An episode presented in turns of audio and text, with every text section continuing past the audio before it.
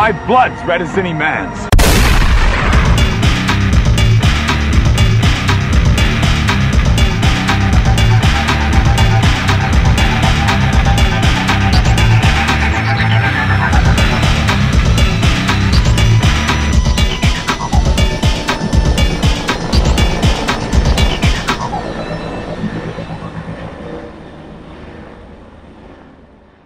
Welcome to Arnie Geddon. I'm Cam Smith, And I'm Tony G. and this time we're doing something a little bit different. We're going to talk about Conan 3, aka Kull the Conqueror. aka Conan 4, if you count Red Sonja. But what if we don't? Well, then Conan 3 it is. Now, I don't know that people really are aware of the fact that the 1997 Kevin Sorbo film, Kull the Conqueror, Exists. Yes. But also that it was at one point in time going to be a third Conan film. Yeah, I mean, the source material is there. Kull the Conqueror, or Kull, is another Robert E. Howard character. And apparently, Schwarzenegger did not want to do another Conan movie at the time. And Kevin Sorbo did not want to do a character that someone else had done. so along comes Kull the Conqueror, along comes uh, the remnants, the tattered remnants of a Conan 3 script, and voila. Yeah, because originally, right after Destroyer, they wanted to roll the De Corporation, uh, wanted to roll again with another Conan movie. Um, also, I guess after Red Sonja. And I remember that they were looking at two directors. They wanted either Guy Hamilton, who did some of the Bond movies like Diamonds Are Forever, uh, Goldfinger, and also uh, Live and Let Die. Uh, and they were also interested in um, uh, John Guillermin, who did uh, the King Kong remake in 1976 for the De Laurentiis uh, family. And Schwarzenegger was the holdup. They wanted to re sign him, but he was like, you know what? There's this movie called Predator. I have good feelings about it. Yes, and uh, my recollection from our Red Sonja episode is that, uh, well, Schwarzenegger may have felt some level of contractual obligation to De Laurentiis. Uh, he may not have had the same fond attachment to the property that you and I have, Cam. Yeah, for sure. And I guess the idea was they wanted to roll, you know, on this Conan movie around, you know, shooting it in 1986.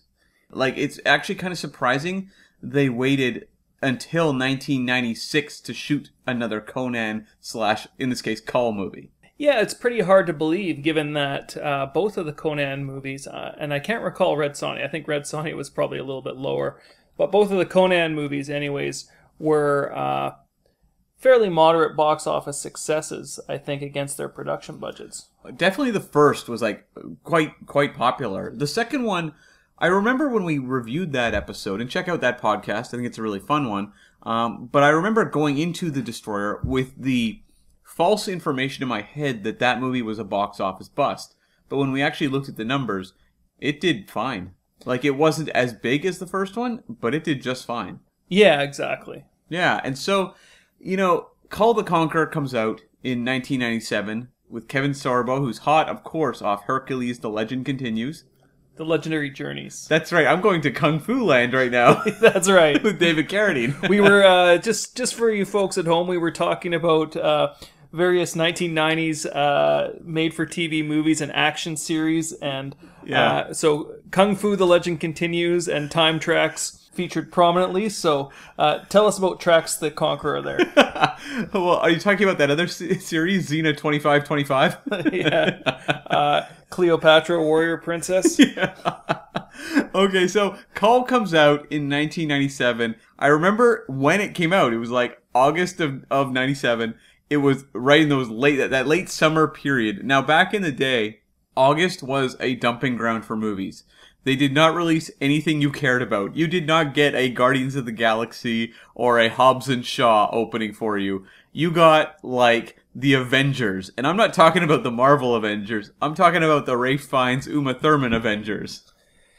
Yeah, you didn't get your best movies in August. I don't know why. I guess they figured people were away on summer vacation. They were at camp or something. That's exactly it. They thought families just went away for August, so they didn't want to release anything that cost money. You'd get the odd one though, like Blade came out, I remember in August, and I don't know that New Line had any grand hopes for Blade, and it was a real sleeper hit. But yeah, I think maybe Mortal Kombat might have been August as well. Which again, sleeper hit. You know, you did get stuff that we enjoyed growing up, but the studios never had faith in those movies. Uh, don't lump me in here with what, the movies that you enjoy, Ken. Maybe one day we'll talk about Mortal Kombat in a different time in a different podcast. Who knows? A different dimension, maybe. Yeah. So Kull opens in that August, I think it closed by that August. It did not do well. now, Kull, the budget numbers are tough to pin down. Seems to be about 20 million. Tony, I want to know what do you think Kull the Conqueror did as a domestic total? Well, uh, I'd say it would probably do about twenty million. That would be my guess. You're you are of course are the box office master here. Sure. It made 6 million dollars. Oh, that's a that's a tough weekend for Kull, isn't it? I don't know if they opened it like internationally because I can't find those numbers. They may not have. Back in the day, they didn't necessarily open internationally if they weren't, you know, happy with it. Yeah, I don't know how big Hercules: The Legendary Journeys uh, was in Bulgaria, for example. I don't know if it was worth an opening. Now, Kull landed at number 137 for the year. Oh, right between. Now, I'm curious if you remember this movie. It was right under a movie called Most Wanted. Do you remember Most Wanted? the name rings a bell. Uh huh. Who was in it? It was a Keenen Ivory Wayans action movie co-starring Jon Voight. You know, what? I do remember that movie. I don't think I saw it, but I remember its release. Yeah, I never saw it. I don't think. it seems like the type of movie though you would have forgotten if you did see it. Yeah, exactly. Least wanted. Um, and it was one spot above The Boxer, which was the Daniel Day Lewis drama that I remember came out with some like kind of Oscar buzz. Like, will this be another Daniel Day Lewis classic? And it really wasn't. I remember it really didn't go anywhere. I remember The Boxer as being uh, probably one of the best date movies I've ever seen because you got some good boxing scenes, uh, some good uh, uh, romantic dialogue, and also some car explosions. well, maybe I should check out The Boxer. well, it's an IRA movie. Uh, it's like an IRA romantic comedy sports movie. My favorite genre. You gotta get out of the troubles, Danny. that was my Emily Watson impression. Right. Okay. And so the year that was 1997, we talked about it when we talked about another Arnold Schwarzenegger classic being Uh, was that the uh, George Clooney uh, dramatic vehicle? that was Batman and Robin closed the year in the domestic totals at number 12. Uh, a little So- higher than it deserved, to be totally honest. True. And so we talked about the top 10 in that episode we did on Batman and Robin, but I'll just run through it quickly. At number 1 you had Titanic. Number 2 you had Men in Black. Number 3 Jurassic Park: The Lost World. It's actually kind of surprising that was number 3. I really would have thought that would have been, you know, a little higher. I guess when you're going up against Titanic Yeah. and, and Will Smith in the 90s. True. Number four, you had Liar Liar. Number five, Air Force One. Number six, As Good as It Gets. Number seven, Goodwill Hunting. Number eight, Star Wars Special Edition. Do you remember seeing those in theaters? Yeah? Those were a blast. And I remember being excited to see the CG footage at that time. Because it was like I'd never seen it before. And now every time I see those versions, I get angry. Well, there you go. Yeah. At number nine, you had My Best Friend's Wedding. And at number 10, the, I think, very underrated Bond movie, Tomorrow Never Dies. Um, some other notable releases this year that kind of maybe are a little tonally similar to A Kull the Conqueror. Um, at number 34, you had Spawn, the, uh, you know, McFarlane comic adaptation. I can't believe that that movie was that high. I remember that being an absolute box office disaster. No kidding. Number 61, you had Mortal Kombat Annihilation, which also had some early 1990s CG effects. Uh, not that there was any CG in Kull the Conqueror. I guess there are in Spawn as well, aren't there? Oh, yeah. Yeah. It was a big year for CG. At number 113, you had Double Team, the Van Damme Rodman movie that I'm a big fan of. How is that possibly thematically related to Kull the I just wanted to talk about it. and at number 178, you had the movie Steel, starring Shaquille O'Neal. which we've talked about before on this podcast, surprisingly. How much do you think Steel made? For Shaquille O'Neal, Uh, no, at the domestic box office. um, not a lot. 1.7 million. Uh, in limited release, I hope. I think that was wide release. so yeah, 97, when you really look at it, not Hollywood's strongest year. There's some good, really good stuff in there, but I mean, you know, not a year that's maybe aged as well as one might hope. Well, the top 10 aren't so bad. There's there's a lot in there that I like. Yeah. The bottom 190 are maybe a little weak. So I want to know when you went to see Kull the Conqueror, or did you go and see Kull the Conqueror in theaters? No, I didn't. I remember seeing the ads for Kull the Conqueror, and I was uh, a huge Hercules Legendary Journey fan. I don't know why, uh, but for whatever reason, that series really resonated with me. I think Hercules, the Legendary Journey, is probably best remembered for the Xena spin-off, which became, of course, a huge cult phenomenon. I actually like that show. I didn't like uh, Hercules. anyways, even at the time, I was a big Robert E. Howard and Conan fan. I was uh, a, a big Hercules fan. I thought, man, this is a movie I want to see. It's got Tia Carrere in it. I was, I think uh, this movie came out. I was uh, in my late teens, and I was like, I, I like Tia Carrere. She's pretty hot. And uh, I thought, what could go wrong? Of course, I'll go see this in the theaters. Mm. And by the time I got out to see it, it was gone. And that was on Saturday, right? Because it opened on Friday. well, exactly. Early Saturday morning, actually.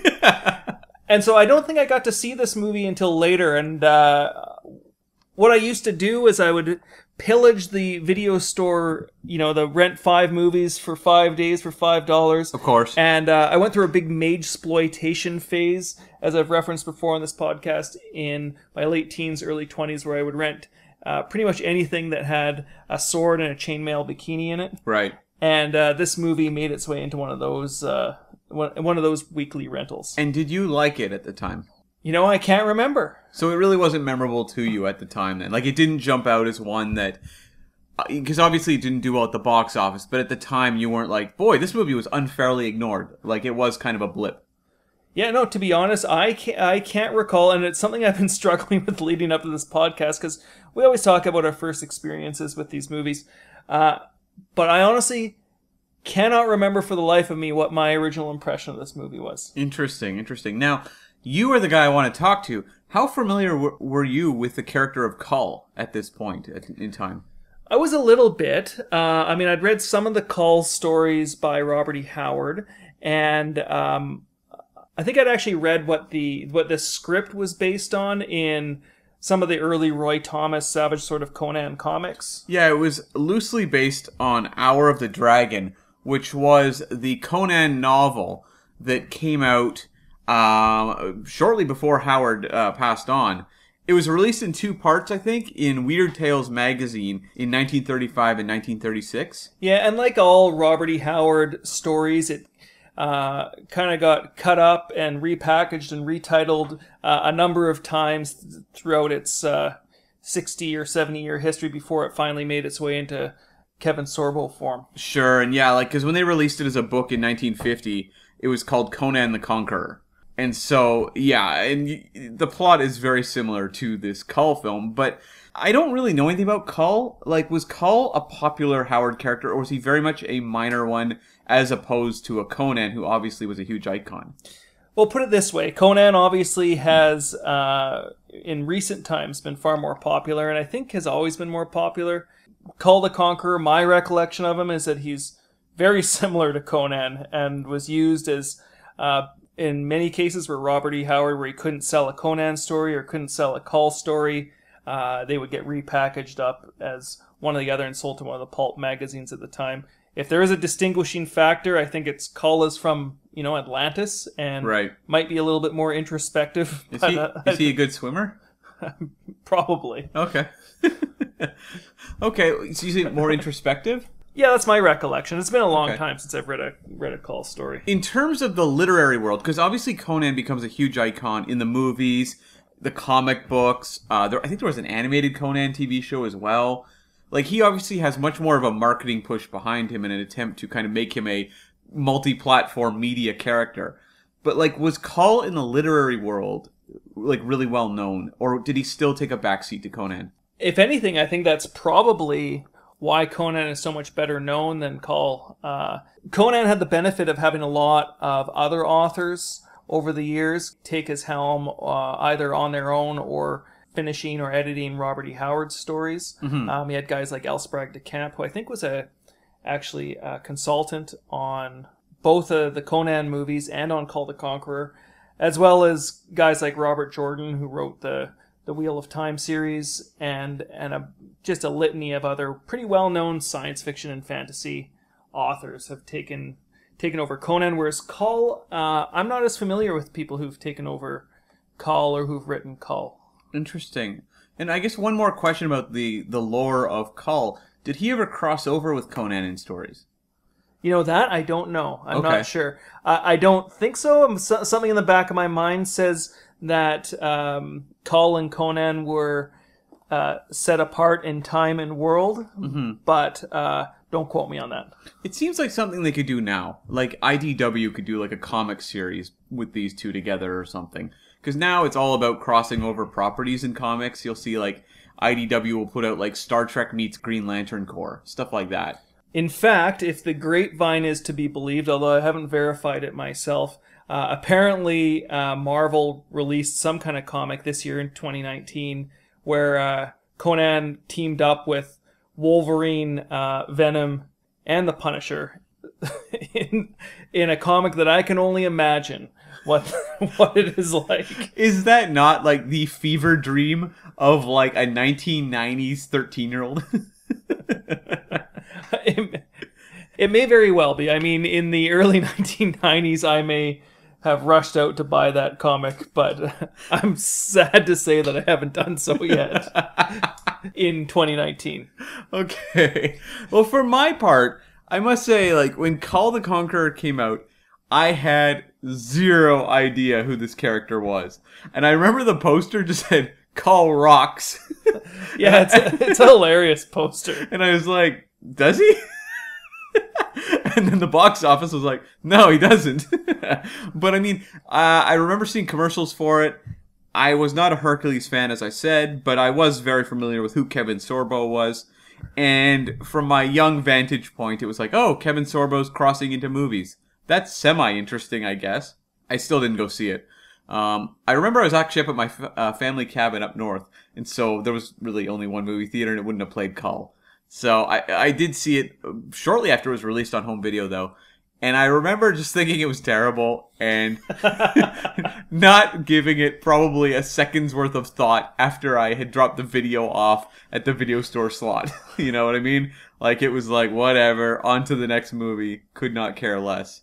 And I must say, I have not thought about it really in the last 22 years.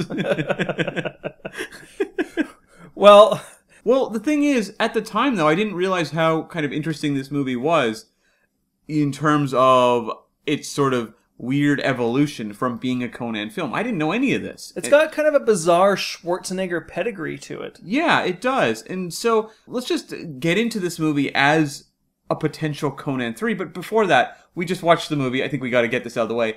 Uh, what is it about, Tony? Well, I'm glad you asked, Cam. This is always my favorite part of the podcast. Right. Maybe not our listeners. Yeah. Um, but this movie is about Atlantean Kull, the barbarian, or a barbarian. Maybe he's not the barbarian. That mantle seems to be held by Conan, Right. who gains a crown by killing some king or other who's on a bit of a rampage, Right. and uh, then goes ahead and marries an evil sorceress and that old chestnut. that old chestnut. And, anyways, the sorceress, lo and behold, what she want to do, she wants to bring woe and destruction to the world. And Kull, he's got to go uh, find some way to stop her. Along the way, he's got to find a better girlfriend. And also, you know, get a little uh, merry band around him to uh, Like, follow oh, him on his sorry, journey. that, I thought that went without saying. Oh, okay. Well, the old uh, Conan plot, really. Yeah, exactly. Yeah, like it really does feel like this movie makes zero attempts to try to differentiate itself from being a Conan narrative. Like it really does feel like they plugged in all the same parts I mean, we can talk about the execution, which I think is a little different, but it does feel very much like it could have been a Conan movie. Yeah, it's definitely what I would describe as a mid-budget throwback to the Conan and post-Conan sword and sandal stuff they were just cranking out in the 1980s. Totally. And so, what did you think of watching the movie this time? Did you enjoy it? Well, put it this way, Cam. I won't say I enjoyed it as a piece of quality cinema, Sure. but I, I enjoyed sitting there and watching the movie with you. I think this was the the most vocal we've been in a movie in quite some time. Right. Uh, and I mean, I had a good time. I don't think it's the best movie ever made, but how about you? I mean, it's pretty terrible, but it's it's watchably terrible, which I didn't feel the first time I saw it. Like the first time I saw it, I remember just being bored. But this time, maybe something about bad 1990s blockbusters have somehow become nostalgic. Oh, come on. Don't describe this as a blockbuster. well, summer movie. When you see those wireframe CG characters and stuff and bad fire, there's a certain weird charm now that I would not have said existed in the 90s. I would have said, no one will ever find this funny. like, no one will ever enjoy looking at this. But now I'm like, I'm kind of enjoying looking at this horror. but yeah, like, it's, it's pretty clunky, and I- think it's completely inferior to the Conan movies. Maybe even Red Sonja as well. That's pretty debatable. No child actors in this one. True, that's very true. But I do think like there is a charm to the world building of those previous De Laurentiis, Conan, and Kalidor movies that doesn't really exist here. This feels much more perfunctory. Uh, it also feels like it was shot for TV in a lot of the, in a lot of ways. It definitely has a, a made-for-TV kind of film. It doesn't feel much different, really, than a Hercules movie of the week. Yeah, like it was directed by uh, John Nicolella, who like he was a TV guy. He was a producer of Miami Vice as well as uh, Nash Bridges with Don. He liked Don Johnson a lot, I guess. He was also uh, director of Miami Vice, as I said, Melrose Place, uh, Mantis. Do you remember that show? No, The Sam Raimi produced uh, superhero show. no, I don't. Okay, well, Mantis was the bomb for like five episodes, and then it was canceled. That was A bomb. yeah. And so, like, again, this is a guy with TV credentials teaming up with a TV actor, not exactly making a movie that feels as cinematic as you see in even the lesser De Laurentiis, Conan, or barbarian esque movies. Yeah, you know, and I dug in actually pretty deep into the different people who were involved in this production, mm-hmm. and almost all of them are working people. Like they're working in film, but they all- Developing it. yeah, they work they work at the local drugstore. um, no, but they they're all they're all working people. A lot of them have pretty lengthy resumes, but those resumes are uh, almost exclusively either TV movies or straight to video sequels. Yeah, I think the interesting participant is really maybe the writer, uh, Charles Edward Pogue, who he began his career writing Psycho 3, which is, you know, it's an okay slashery kind of take on the uh, Norman Bates story. But he also uh, co-wrote The Fly, the David Cronenberg version, Right. which is amazing. And he also wrote Dragonheart, which is a really fun movie from the 90s that I don't know if it holds up. I'm scared to rewatch it, but at the time, I really enjoyed it. Didn't they make like a thousand sequels to that? Well, he did write the straight to video sequel, Dragonheart A New Beginning, uh, which uh, was not as popular, and I think that was like his last major credit. But like, he did have some notable successes with major studio movies, and this definitely feels like kind of the beginning of the end for him in terms of uh, having, you know, a movie that's opening on like over a thousand theaters or whatever. Yeah, the funny thing is about the production of this film too is there's uh, you could do a Venn diagram of this movie with the other two Conan movies, uh, at least in terms of the people who are acting in it. Mhm. Uh, and there's there's no shortage of Schwarzenegger alumni in here, which is one of the reasons why we chose to actually do Kull the Conqueror on a Arnold Schwarzenegger podcast. Totally, yeah. For example, it's got uh, Pat Roach, who played the wizard Tothamon slash gorilla creature. Yeah, man ape. Yeah. in is is oh sorry is that is that is that the gorilla creature's name? Yeah, man ape, yeah. Not to be confused with the Marvel character. Yeah. Is that two words or is that uh, It is two words. very good? So uh, Pat Roach was in Conan the Destroyer. He was also in Red Sonja. Uh, Terry O'Neill is another guy who's a, a heavy who shows up in Kull the Conqueror, who was uh, at least in Conan the Destroyer. Uh, Sven Ole Thorsen, who we've talked a lot about on this podcast, he shows up pretty prominently as uh, King Borna, who Kevin Sorbo's Kull kills in order to take the crown. In a scene that you and I were like howling with laughter at. It was pretty uh, pretty funny. And of course, uh, Tia Carrere, if you want to count her, she of course was in um, True Lies. True Lies. Yeah, the career did not go up after True Lies when you're winding up in this.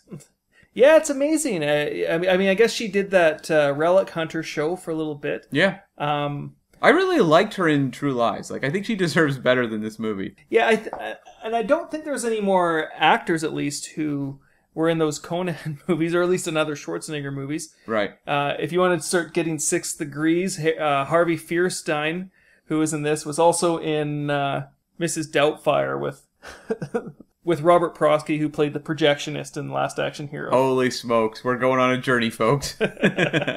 But there, there's quite a few people here, and obviously this was produced by Raffaella De Laurentiis um, and the De Laurentiis family yeah. and De, De Laurentiis Productions. Dynasty. Yeah, no kidding. Yeah. Uh, was pretty instrumental in getting the first two Conans made. Mm-hmm. Totally. So yeah, like this does have a lot of the credentials, and I'm sure if you were to go through the stunt team and everything, you would spot a lot of people that popped up in, you know, Conan the Destroyer or what have you. Um, but uh, yeah, like this movie has the pedigree of sort of a Conan movie or at least a Red Sonja movie. But like for you, does it feel 10 years removed like it has the same feel of those movies? No, not at all. Yeah. Right? Certainly not Conan the Barbarian. Uh, it's maybe a little bit closer to like Red Sonja or Conan the Destroyer, but I think that's because Conan the Destroyer was PG, I believe. Right.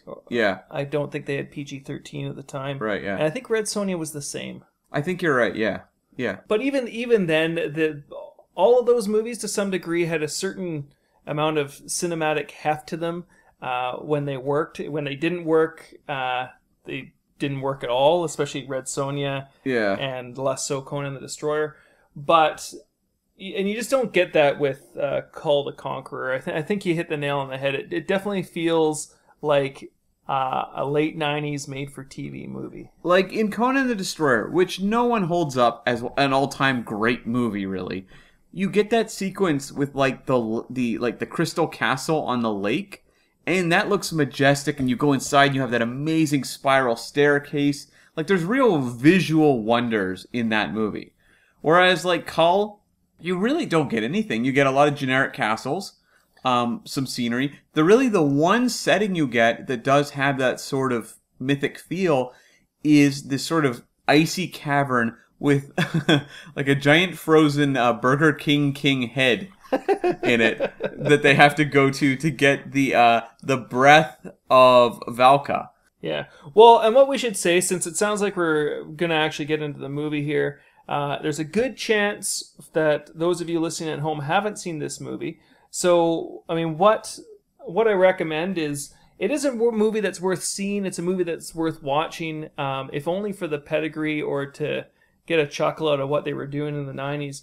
But go and find it somewhere and watch it and then come back because uh, not that there's a lot to spoil, Right. but I'd hate to spoil it for you. So I mean, yeah, like I would have liked. I think if you're gonna do kind of a Conan ripoff, I think where this one falls short is sort of the item quest myth kind of feel to it. Like this thing, I think the biggest problem with this as being a prospective Conan three is that when you look even at the lesser ones, you're going to these kind of wondrous locations. And yeah, they're done on the cheap. Yeah, maybe they do just have like a skeleton in the background, but it still kind of conjures up a certain, you know, uh, like fantasy like feel. Whereas this one doesn't have any of that. Like it feels very stripped down in terms of its imagery.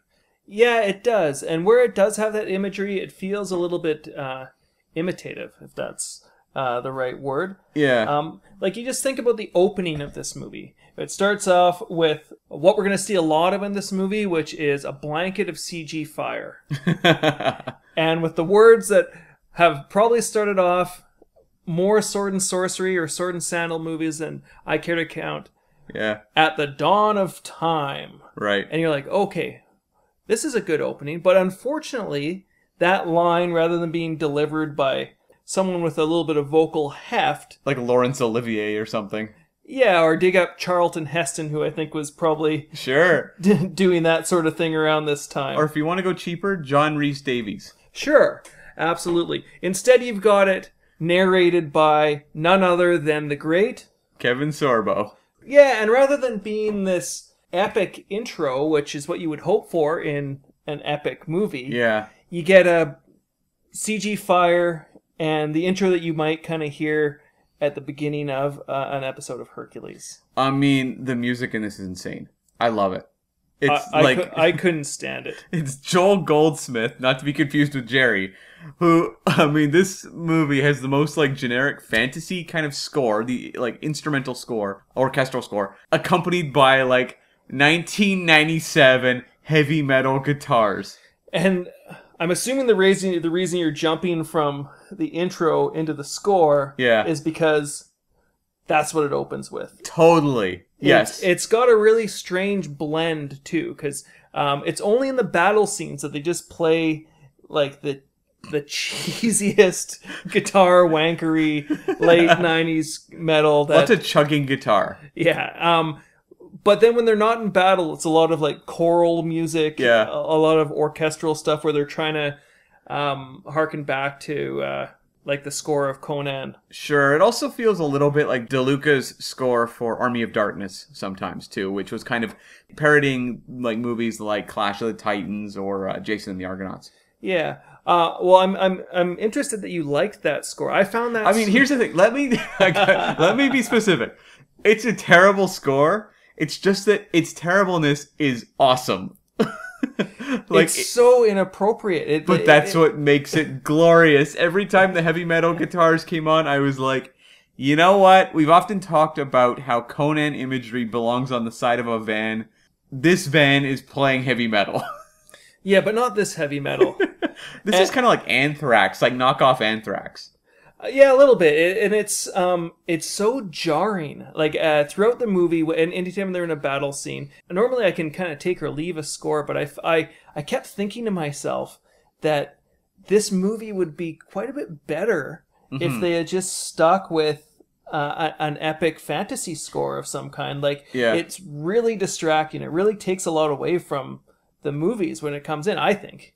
But did this movie ever strive to be an epic? Like even the the lesser uh, Arnold Schwarzenegger barbarian films did. I think if it had had a different score in it, Yeah. I, I think that you might be. I mean, we might still have issues with this movie, but I think we might be saying this movie was striving to be epic. I don't know because I feel like it sort of has this epic feel in that opening narration where they're setting up, you know, this fire that never stops burning and this kind of, you know, mythic mumbo jumbo that we see in these types of movies. But then, like, once that score kicks in, it kind of is almost adjusting the tone to be like, this is a 1990s action movie. And that's kind of what it feels like throughout. Like, it, it does feel much more of that 90s feel. It doesn't have, like, that sense of, like, we're trying to go for a timeless sort of fantasy kind of mode. So I think the shorthand for that is maybe mailed in. I mean, probably. I mean, I'm not saying it's done with any sort of artistry. I just think they were like, let's just make a movie that 13 year olds will think is cool.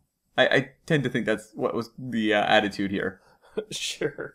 But I mean, like, yeah, so like, to me, like, the movie starts in a way where it's almost presuming that it is a Conan movie because Kull shows up with no setup whatsoever. No were- backstory at no all. backstory. I have no idea who this guy is. They're assuming that me in the audience knows who Kull is, which I do not. And uh, and we just have him facing off against this guy. Uh, Thomas Ian Griffith plays him, the General Taligaro, who's one of the heavies of the movie. And they have this blindfolded fire sword fight, which I know that sounds like kind of a random jumble of words, but it's very accurate to what happens. And uh, the whole time, I feel like I'm supposed to know who Kull is, but had this been a Conan movie, it would have made a lot more sense. Yeah, the fir- the first maybe 15, 20 minutes of this movie are quite confusing. Um, a lot of the times, the movies that we watch for this podcast, one of the comments we've made before is they might have they might fall apart in the third act or they have a weak third act. Um, this movie is, I think, the first one we've watched for this podcast where uh, the first act, I think, was by far the weakest. Yeah. Uh, where, like you say, they introduced this character as kind of a middling axe fighter and not a particularly good sword fighter. Yeah, he's not very good at all. Yeah, and then he he's in a battle, but it's not really clear if he's just why he's in a battle or, or why General Taligaro is fighting him. And then there's a scene where some guard comes in and says, "Oh, the king is killing all of his heirs," and so all the guardsmen uh, and General Taligaro go back to the castle and are trying to get him to stop. Yeah. And Kull just shows up there. Uh, it's not really And kills the king. and kills the king with everyone watching. And you had the reaction of, I didn't realize Kull was with them.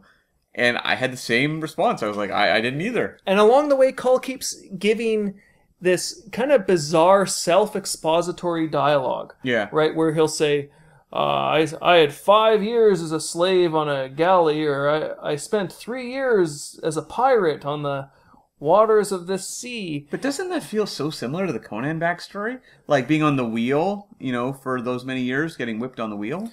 Well, I think just the Conan story in general, where uh, the Conan character, that's what he does, is he Yeah. travels from land to land in a variety of roguish professions. Right. and you just kind of accept that wherever you pick up the Conan story is going to be at some point in this serialized journey. Mm-hmm. Whereas with Kull, you don't know who he is. Right. No one knows who Kull is. Like, you can't even say, like, well, hey guys, you know, he was prominently featured in a 1980s comic book series. It's like, no, he wasn't. we don't know who he is. yeah, so I mean, Kull very quickly uh, comes in, kills the king.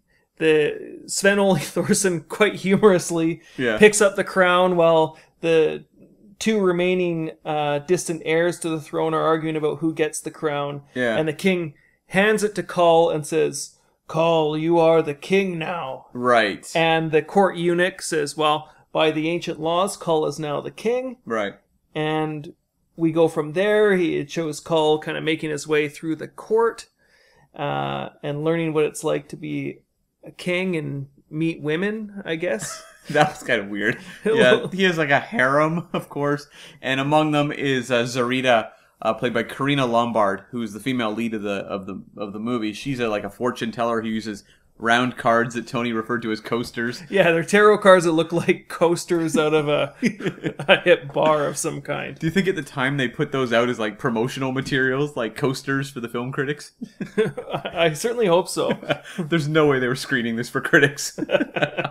but I mean, like, And these fir- these first like 20 minutes, so there's just so many characters that are introduced with so many different roles. You and you don't really know who Kull is. Yeah. It's it's really hard to figure out what's going on. There is a lot of CG fire, just like pillars of it. sure. Um, like they must have stacked like four green screens on top of each other to get this much CG fire in a movie. Definitely. I mean, when you look at Conan the Destroyer, they're throwing all this crazy stuff in, all these new characters, like the Grace Jones character.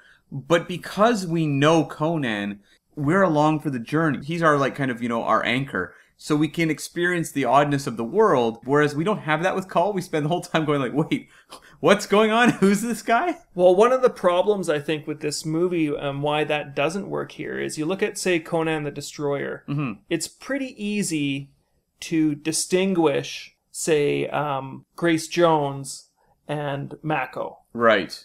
Yeah. right? Like the, these are supporting characters played by character actors who have really distinct roles. Mm-hmm. Uh, here, they don't even have distinct wigs. well, they are kind of distinct. They're horrendous. Everyone has the worst wigs ever in this movie. Yeah, but the characters all kind of blend together yeah. at, at court.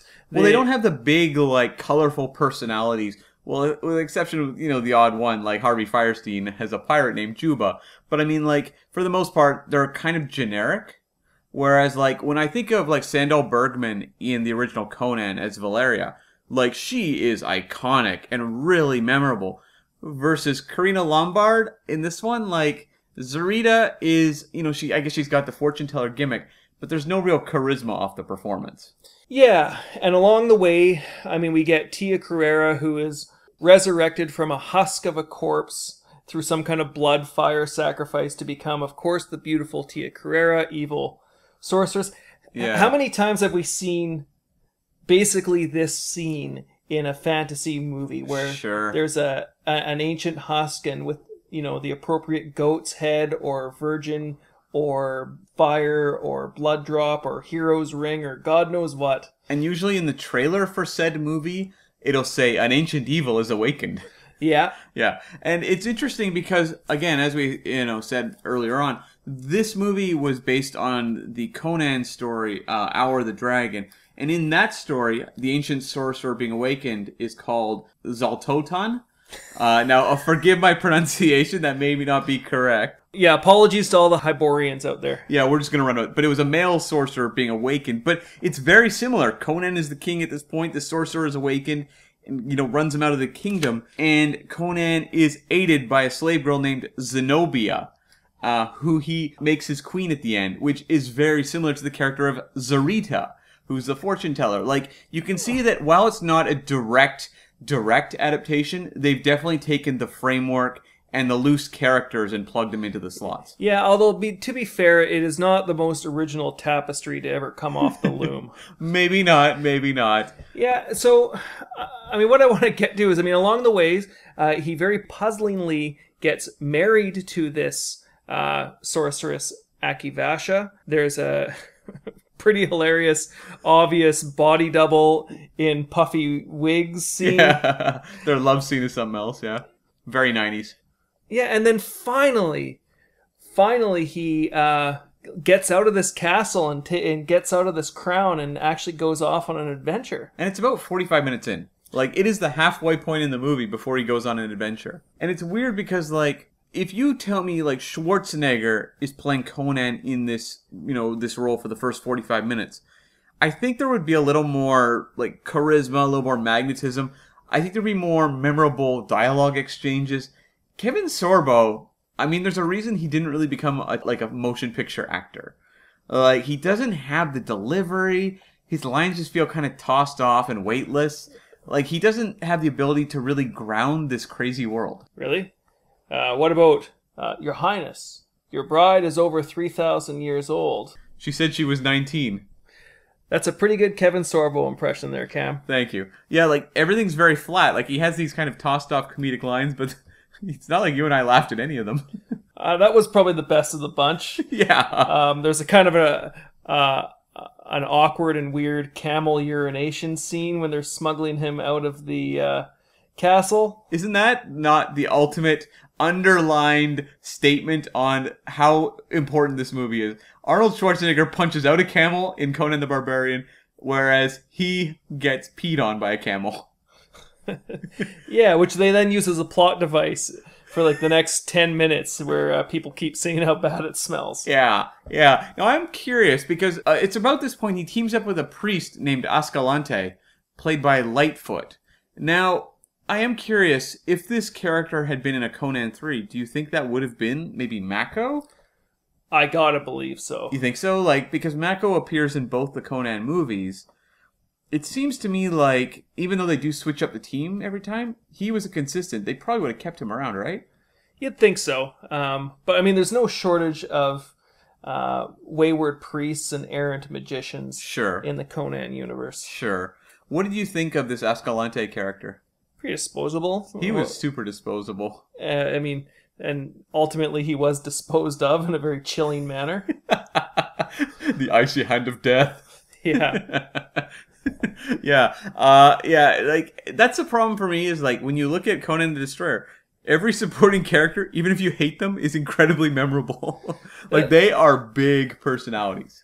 That's right. And so we, we hit this point where we finally, about halfway through this movie, uh, we've got the team together. We've got Ascalante, we've got uh, Zarita, and ultimately we get uh, the pirate Juba. Right. And off they go, finally on an adventure. Then they're trying to get to uh, the creatively named Ice Island. Right. yes, to find the breath of Valka. That's right, which apparently is the only thing that can put out the fire of Akivasha and s- save the world from destruction. In the Conan novel, it was uh, the heart of Ahriman they were after at this point. Well, thanks for letting me know. You're welcome.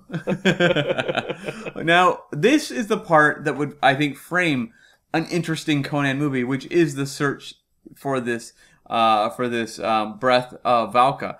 What did you think of the actual quest element here? I mean, it was just a MacGuffin, pretty much. Yeah. Right. Um, I think I think this quest would have been a lot more effective if it wasn't the only one. Right. Right. Like That's the thing. There's so many quests. There's like three or four of them in Destroyer. Like, why is there only one in this movie? did I mean did we really need uh, that first half an hour of how Kull became the king and all that expository dialogue? Yeah. Couldn't we just start with uh, Kull wearing a heavy crown upon his brow, Right. maybe giving a little bit of exposition, finding some excuse to get out of the castle with Akivasha there and having to save the day, Mm-hmm. and away you go on a on a sword and sorcery epic. I mean, maybe it was cheaper to not go on any adventures, but um, Probably was. I mean, that's pretty much what- what this movie is: is introduce a bunch of characters, go to the ice island, and come back. Yeah. What did you think of the Ice Island? It looked like the ice cave in a low budget to mid budget fantasy movie. It reminded me of an ice cave in like an episode of Star Trek. Yeah, There's actually in uh, season four of Enterprise, they go to the Andorian ice caves, and they look very similar to this. yeah, it had like I say, like like so much in this movie, it had a very made for TV look. Mm-hmm. You already mentioned the giant uh, plaster looking Burger King head that I guess holds the uh, breath, breath, of yeah. Valka. Uh, wasn't really clear to me how physics worked in this cave. There was a lot of very questionable escape moves and that sort of thing. Yeah. But I mean, it was serviceable in the context of the movie. But I don't know if serviceable is really the glowing review that you want out of your ice cave if you're a set designer. I mean, here's the thing. Um, there's a point though where uh, Zarita realizes that only a woman can receive the power of this uh, this frozen king head, and strips off her clothes and walks through this you know this area that would freeze any man. She's walking through basically just topless, and I'm like, I mean, this is 80s fantasy right here. This is bizarre. Yeah, although I will say, if you weren't listening to us before and you haven't rushed out to go see this movie, don't do it on that account. This is a PG 13 film. True. Yeah, but I mean, I'm looking at this scene and I'm like, I mean, this is 80s fantasy writ large, but unfortunately on a kind of a crappy budget.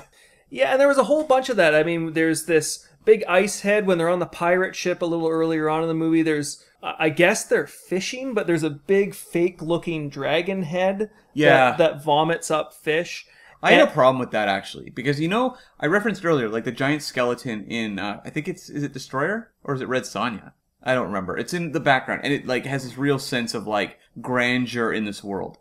I was hoping that this fish would kind of represent that in this world, but the fact they play it for like a cheap puking gag removes all the majesty of it. Yeah, pl- plus it looked like a parade float.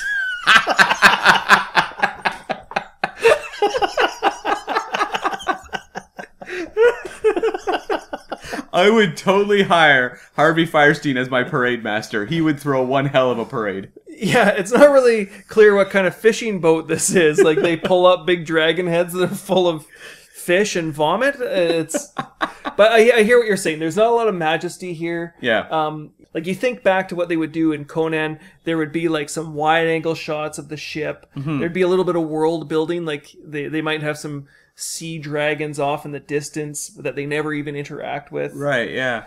But they don't do that here. Yeah, like I, I would have liked a little more of that. Like the thing about Kull is the the way that Kevin Sorbo plays it. He needs to constantly kind of reference the absurdity. Like he's often making these kind of side comments that are really aimed to the audience, which I think actually drains the movie of that sort of mythic feel. Like you want to sense that your lead character believes in the world he's in, and he doesn't have that. Like the thing is, Hercules, um, the, the TV show, was very tongue in cheek, and I feel like they're going a little too tongue in cheek here. Whereas like the previous Conan movies really did keep that, you know, they they took it seriously. Like there was a certain earnestness to it. Yeah, I mean we don't want something that's too serious. Not too serious. Like it is cartoonish in say Conan the Destroyer, but the characters don't feel like they are undercutting the moments.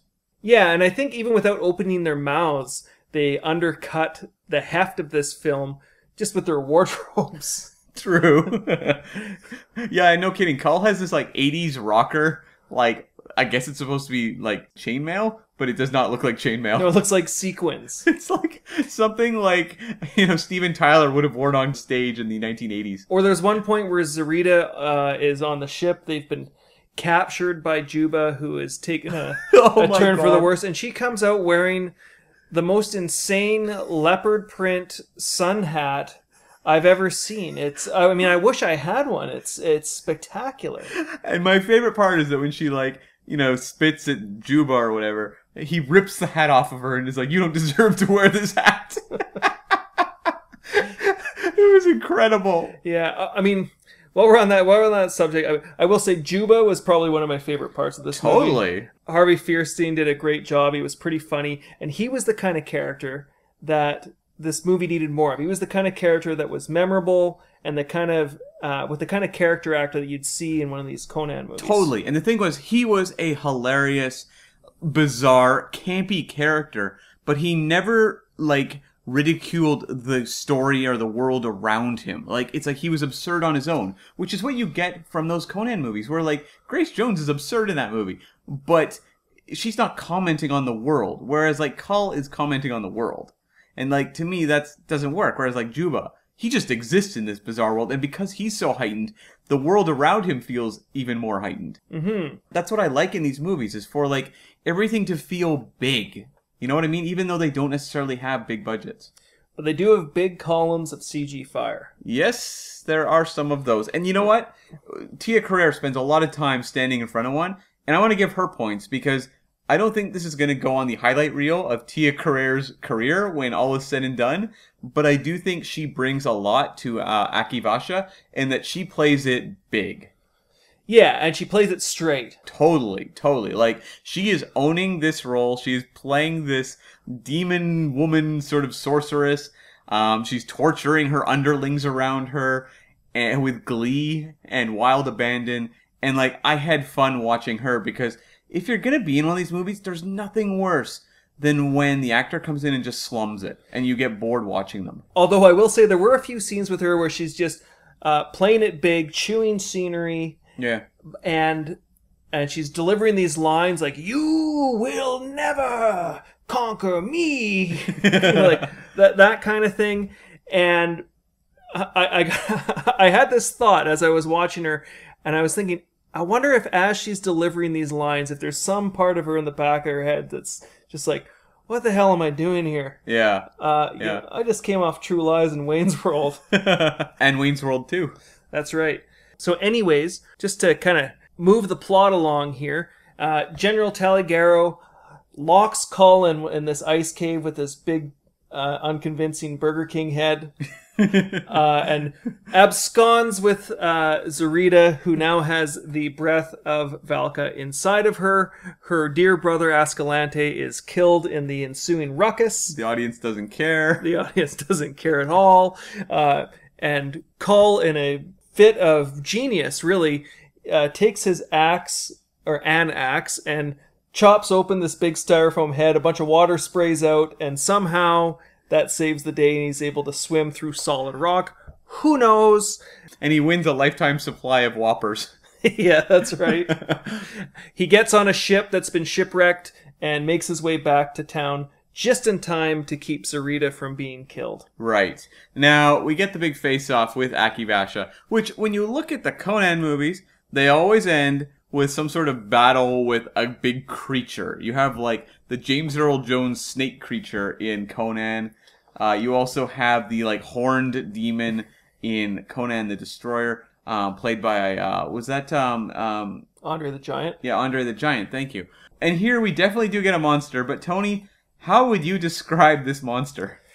Well, you know when you leave your computer on too long Yes. without using it, Right. and then the screen goes off, Yes. and a bunch of images come on the screen in order to save the screen? like flying toasters? no, no flying toasters. Uh, but that's kind of what it looked like. It was very screensaver like, at least in terms of the fire. I actually think the, the actual creature was primarily practical effects. In parts. When it was like the close ups and interacting with Kevin Sorbo, yes, it was. But then there was other parts where it's like dissolving, or when it first kind of appears in the fire, where it was CG. Yeah, it's really hard to overstate just how bad the CG is in this movie. Like, Yeah. it- it's actually amazing that they relied on it that much. Like, was it really that much cheaper in 1997 to use a pillar of CG fire instead of just a propane tank? They used to do things like that though around this time. This very year, you have Spawn coming out, which has the really crappy looking CG Violator. I don't know if you remember that. I think it's also in CG Fire because it's in Hell. Um, in Mortal Kombat Annihilation, you've got the big like uh, animality stuff that looks terrible. Um, yeah, like '97 was a big year for bad CG monsters.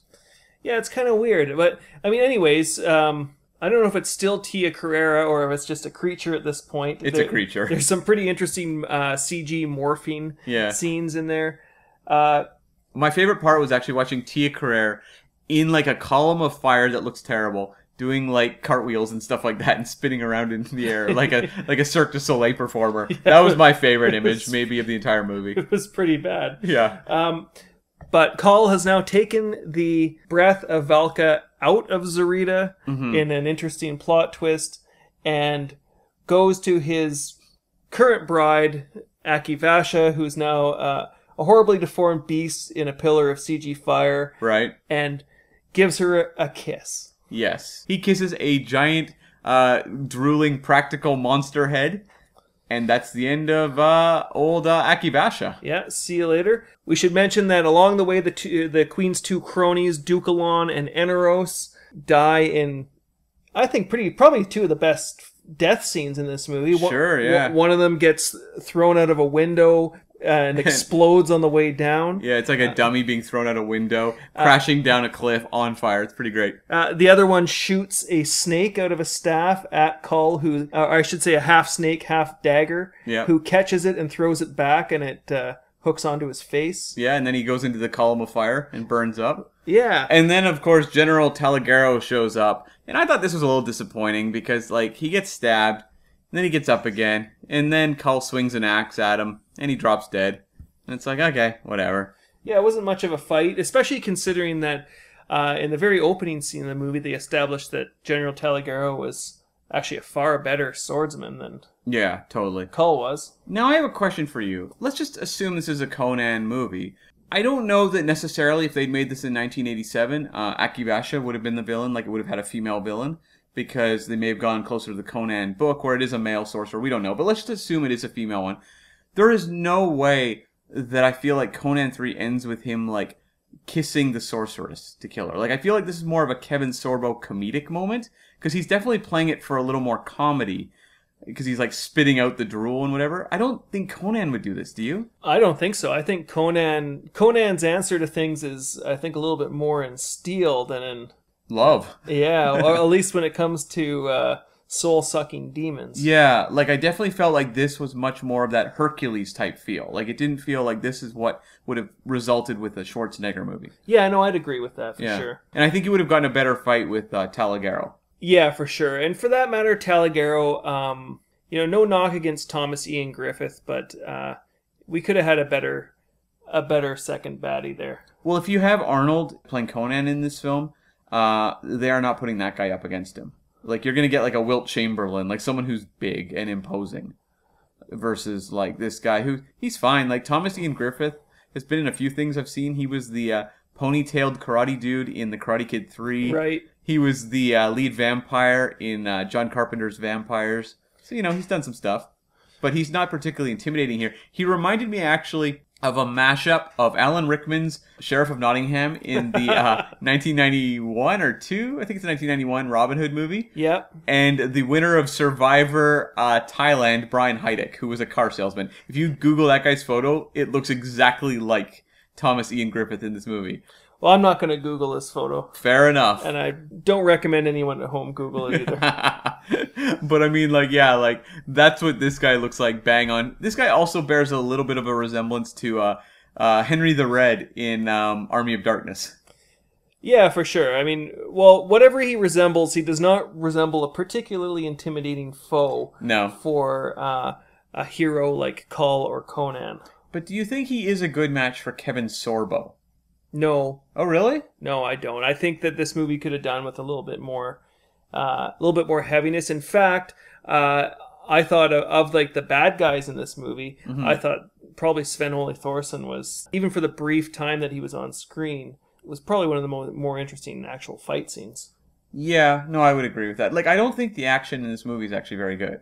No, it's not very well shot or choreographed. Or, There's a lot of choreography where it'll show like a like a big you know wide shot of all these people fighting, and it does not look like they're going at full speed.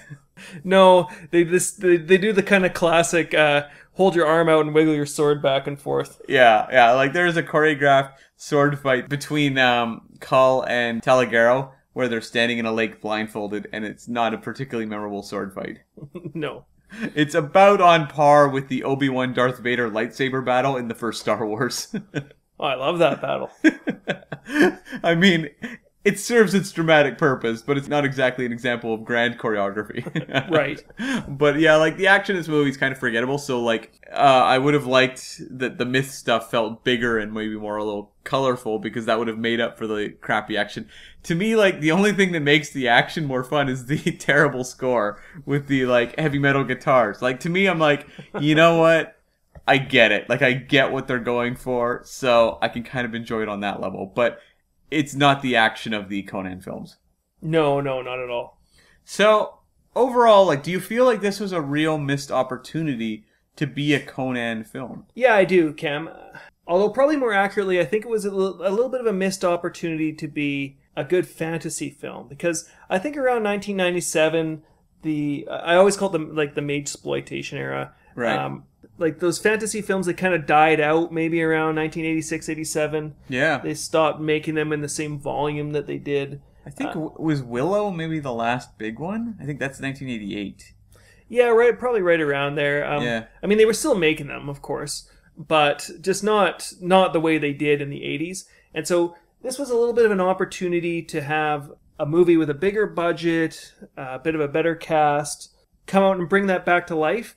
And it hit in a few places, but by and large, I think it was kind of a miss. Like it's very unremarkable. Like there's nothing about it you would be like, guys, you have got to see Kull the Conqueror. People don't like this movie, but trust me, it's doing things you haven't seen before. It's not that movie.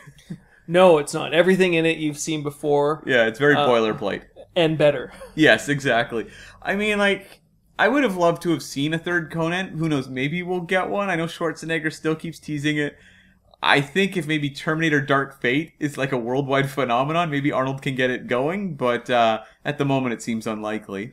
Yeah, although, um, I mean, at some point on this podcast, we'll have to do the Jason Momoa Conan, Yeah, no, definitely, yeah. which I think was a, probably a little bit truer to the Conan character, although I don't know if it totally worked. Right. Um, now, with this film, though, and the character of Kull, do you feel like Kull is a character that warrants revisiting, or is he a character that we can kind of just go like, eh, he's fine? I'll put it this way I think probably the Kull property has got to be cheaper than the Conan property. True.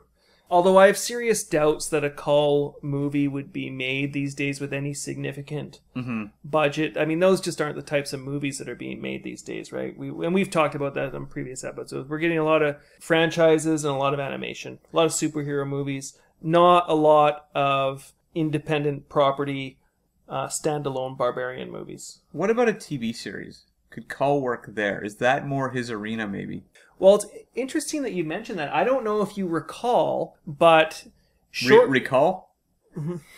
yeah, I don't know if you recall, good one, uh, that in 1997 and 1998, so shortly, I think shortly after this movie, or maybe contemporaneous with it, there was a Conan TV series, a live Yep, action Conan I do remember. series. It was only on for one season. Uh, it wasn't particularly good, hmm uh, but you know, I still liked it. I mean, if these kind of shows can work uh, with Conan or Hercules, or if you remember, maybe Sinbad. Sure. Uh, all of these kinds of Not shows. to talk about Sinbad the comedian, Sinbad the actual mythic character. yeah, no, I don't want to go back to Jingle all the way. Yeah. yeah. Um. If, so if, if these kinds of shows can work, I don't know why a Kull the Conqueror or, for that matter, another Conan the Barbarian series couldn't work. yeah, I think though if they're gonna do another Kull film or TV series, they've gotta establish why this character is different than Conan. Like they do a terrible job of that here, and like I feel like for the average person, it's like, what is this Conan or Yeah. is this not? It's just Conan without the name recognition. Yeah, exactly. And despite what this, the uh, you know the filmmakers say is Kull rocks in the eyes of the audience, he doesn't. okay. Even with even with that heavy metal music glaring. okay, so I think that wraps us up with Kull the Conqueror, aka Conan 3, What Could Have Been. Tony, what are we doing next time? well, next time, Cam, we're going to be watching a movie about somebody unconquerable, Mmm. somebody making a finger on the side of my nose last stand. Mmm. Uh, Arnold Schwarzenegger's 2013 full-fledged starring comeback in The Last Stand. I'm really interested to revisit that one. We talked about Escape Plan recently, and that was a really interesting late career Arnold movie, so I'm curious to see how this one holds up. Yeah, I agree. It's been actually actually hasn't been that long since I've seen The Last Stand, but I'm looking forward to watching it again. Cool. And of course, you can reach us with any comments, suggestions uh, at arniegeddonpod at gmail.com or find us on Twitter at arniegeddonpod. Um, it, we would totally appreciate it if you left any reviews for us wherever you get your podcasts. Tony, how do they get hold of you? You can find me, Tony G, Tony like the name, G like the letter, at arniegeddon.com. Also, feel free to download us direct from our source, www.arniegeddon.com. Of course, and you can find me on Twitter at Cam V as in Valka Breath Smith. Okay, so we'll be back with The Last Stand.